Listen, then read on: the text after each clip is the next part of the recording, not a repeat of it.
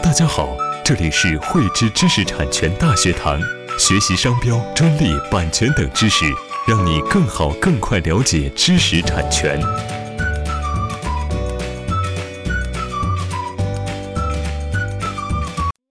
汇知识力量，添智慧财富。大家好，今天与大家来分享如何通过著作权强化专利保护。我们先来梳理一下专利权与著作权保护主体之间的关系。大家都知道，专利分为三种类型：发明专利、使用新型专利以及外观设计专利。企业通常会对自己的新产品、新技术、新结构进行使用新型或者发明专利的申请进行保护，或者呢会将有设计美感的产品以及产品包装进行外观设计专利申请。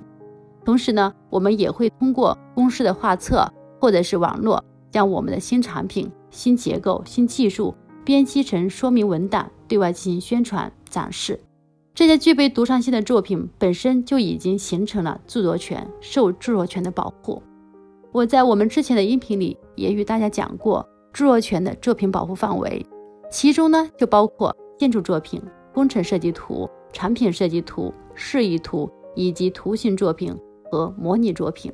那这一部分呢，它是与专利的保护主体有很大程度的一个重合，所以我们的著作权人应当积极的对它进行著作权登记，或者是保存原创的归属证明。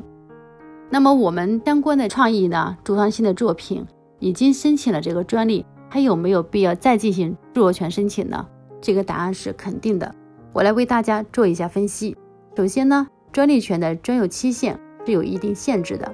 发明专利保护期限为二十年，使用新型以及外观设计专利保护期限是十年。期满后呢，它会成为公开的公有技术，就不再受专利法的保护。而著作权的这个保护时间期限比较长，作品如果登记在个人名下，保护期限为作者终生以及其死后的五十年，而且呢是可以继承的。作品如果说登记在法人或者是其他组织名下，保护期限为五十年。其次呢，著作权是不需要年费以及其他的维系费用去维系它的有效性，而且呢，著作权登记费用比较低，整个登记程序和出证的时间比较短，可以为我们的权利人维权及时的获得更多的有利的维权空间。我们设立了专门的版权登记极速窗口以及版权维权窗口，可添加微信号一三二四九七二五五四五。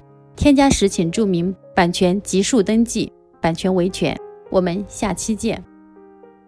喜欢慧知课程内容的朋友，欢迎转发分享或在节目下方留言，还可以与我们老师进行互动哦。我们将每周定期更新课程，更多知识请关注慧知知识产权微信公众号。我们下期再见。